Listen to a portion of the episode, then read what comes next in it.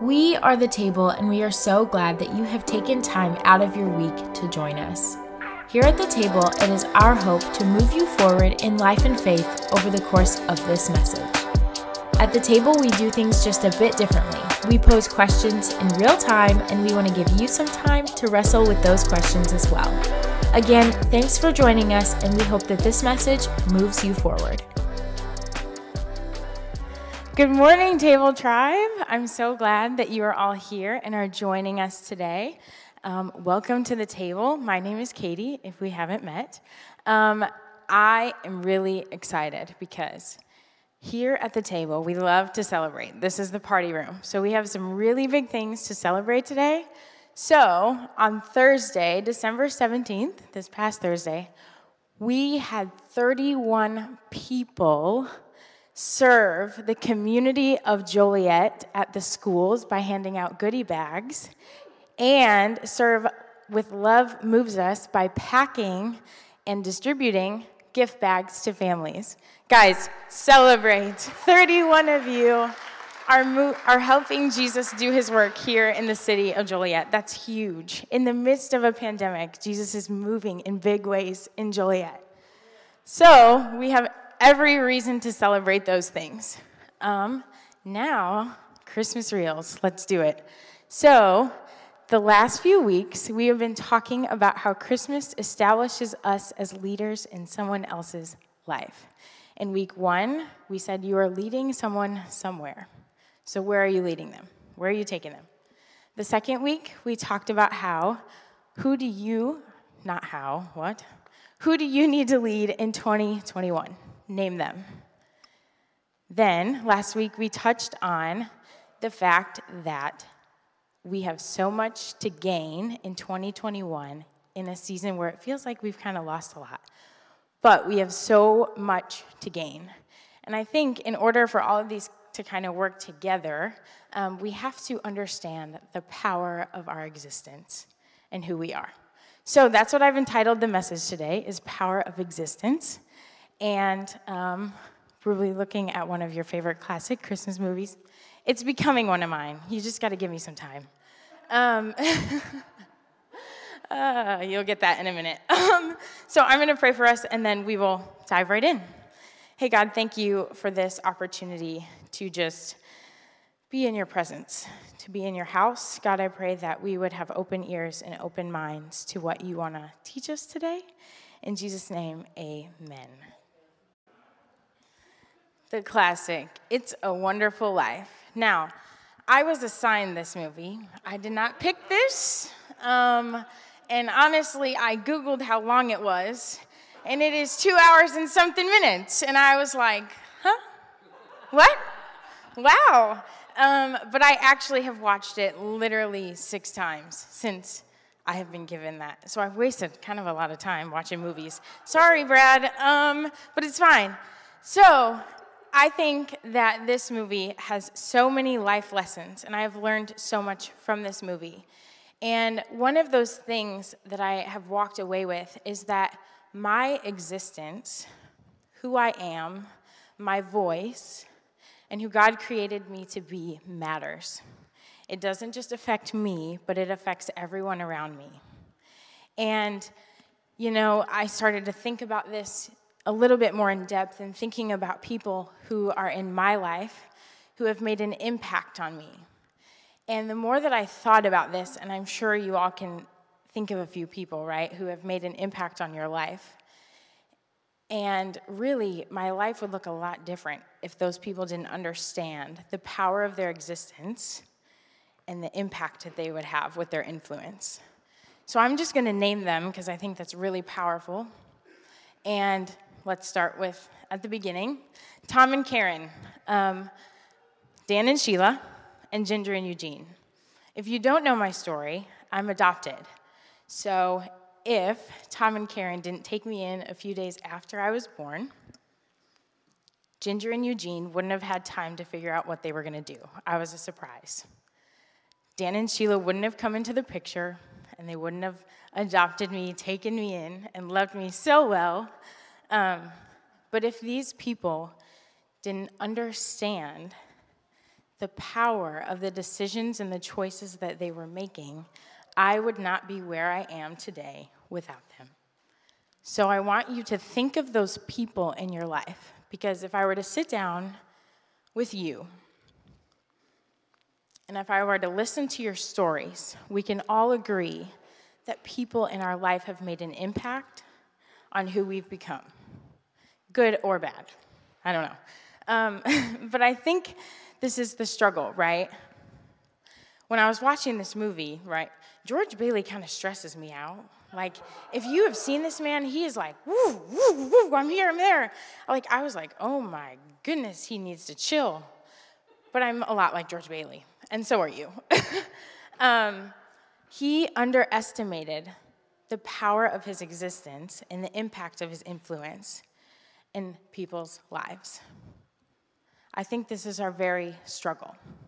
We underestimate the power of our existence and the impact of our influence in people around us.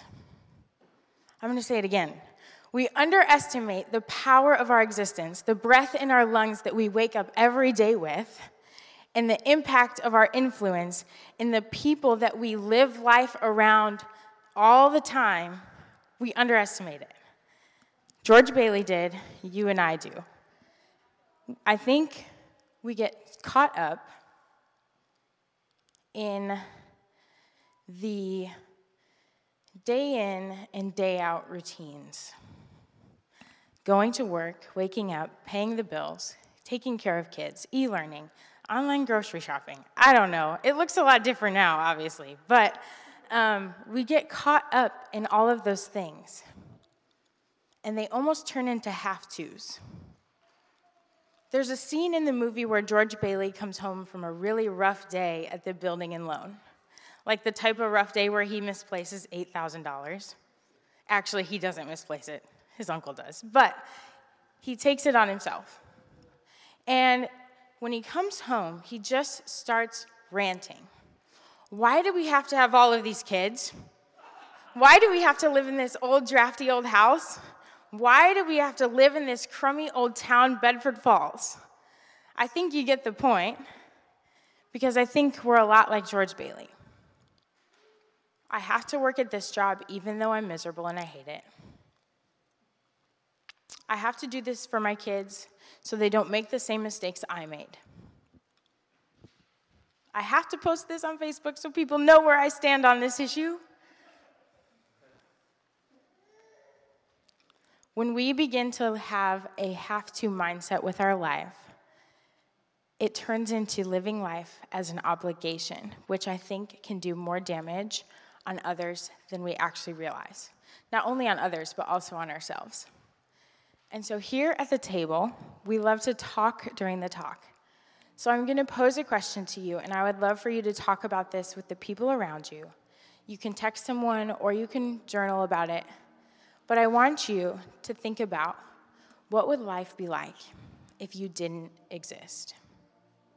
And whose life would be different if you didn't exist? If you weren't here, whose life would be different? Talk about that for a few minutes, and then we'll come back and see what Jesus has to say about it.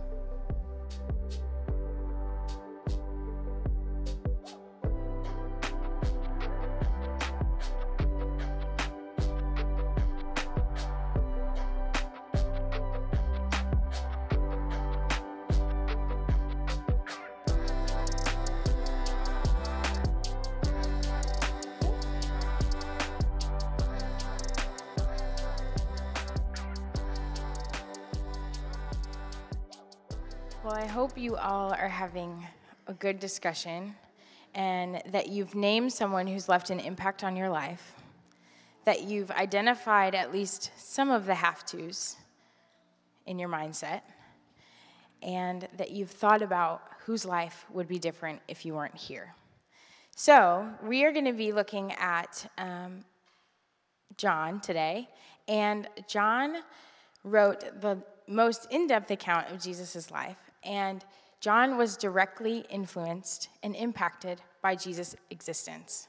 So he writes these words of Jesus. He writes this A thief has only one thing in mind he wants to steal, slaughter, and destroy. But I have come to give you everything in abundance, more than you expect, life in its fullness until you overflow. Now, I want to break this down a bit. So he starts by saying, A thief has only one thing in mind, and he wants to steal, slaughter, and destroy. The NIV says, kill. Now, these are really harsh words, and they're kind of negative and all the things. So I want to look at this from a leadership perspective and through the lens of It's a Wonderful Life. Because, friends, I didn't watch it six times not to use it a lot. So we're going to use it. Um, in the first uh, few scenes of the movie, we are introduced to Mr. Potter. And Mr. Potter has some influence, he has some negative impact on the community of Bedford Falls. He keeps people living in his slums by upcharging rent, and he spends his whole life trying to destroy the Bailey building and loan that the Bailey family has built up their whole life. And you know, the more that I thought about Mr. Potter, the more I was like, you know, there are some people in my life that are kind of like Mr. Potter. Um, and maybe you can think of those people too. Hopefully, the list is a little bit shorter, but you know. Um, and the more that I thought about this, the more I was like, you know what? There is a possibility that if we're not careful, we can lead out of a place that's kind of like Mr. Potter. We have to be really careful of that. And so, over the last year, I have been in leader training with five wonderful women all across the Midwest who are doing ministry. And one of my mentors said, Katie, you cannot lead out of a place where you should or you feel like you have to, because that leaves no room for God to show up. I have to do this. I have to be there. I have to, I have to, I have to, I have to. And I think that we have to be very, very careful about that. And just think with me for a moment. What if Jesus didn't exist? What if he wasn't born?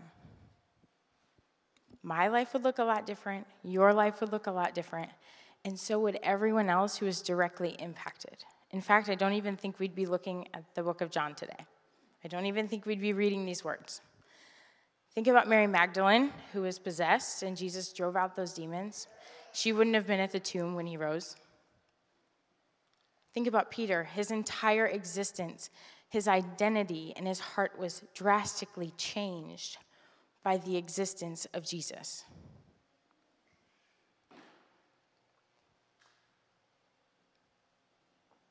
You see, when you look at the life of Jesus, this is exactly how he lived. His is, he understood the power of his existence and the impact of his influence. Friends, it's not much different for you either.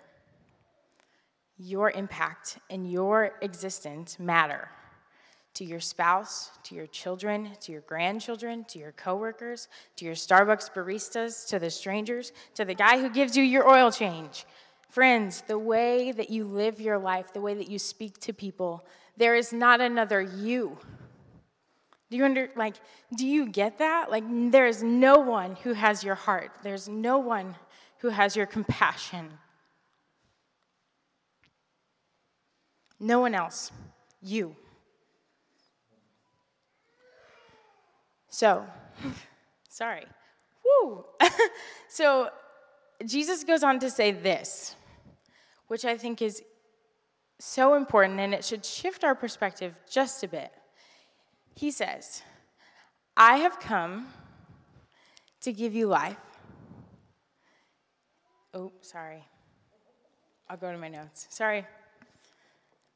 But I have come to give you everything in abundance more than you expect, life in its fullness until you overflow. I have come to give you everything. Everything. I don't even know what that means. Do you know what that means? I don't know what that means. What does that even mean in the midst of a pandemic? What does that even look like? More than you expect, life in its fullness until you overflow. I kept reading it as explode. I don't know why, but that's like, I was like, whoa, Katie, you can't say that up there. People are going to think you're crazy. But you know, this makes me feel like I shouldn't have a I have to mindset. This makes me think like there's enough. There's enough love in me. There's enough joy. There's enough peace. There's enough grace to give, friends, to give. Because there's not another you. So who's going to do it? There's a part in the movie that if you're not paying attention, I think you'll miss it. And I had to rewind it like three times. But it's George, and he's in his office, and on the wall there's a, there's a picture of his father.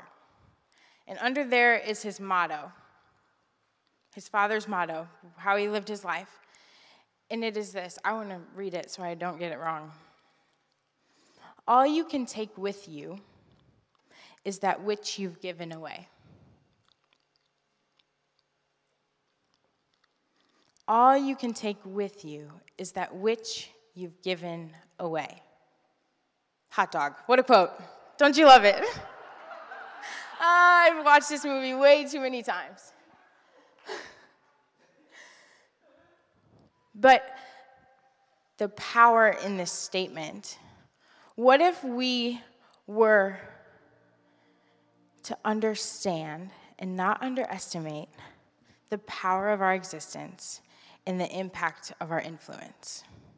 What if we were to lean into it? What if we were to live into it? Because what Jesus is saying here is that there's plenty of it. There's plenty of what you need to give away. It's never going to run out. Everything more than the fullness of, you've got enough of it. And there's only one you. So I'm going to ask you again what would life look like if you didn't exist? In church world, we'd like to say, if the church were gone tomorrow, would anyone notice and what would they miss?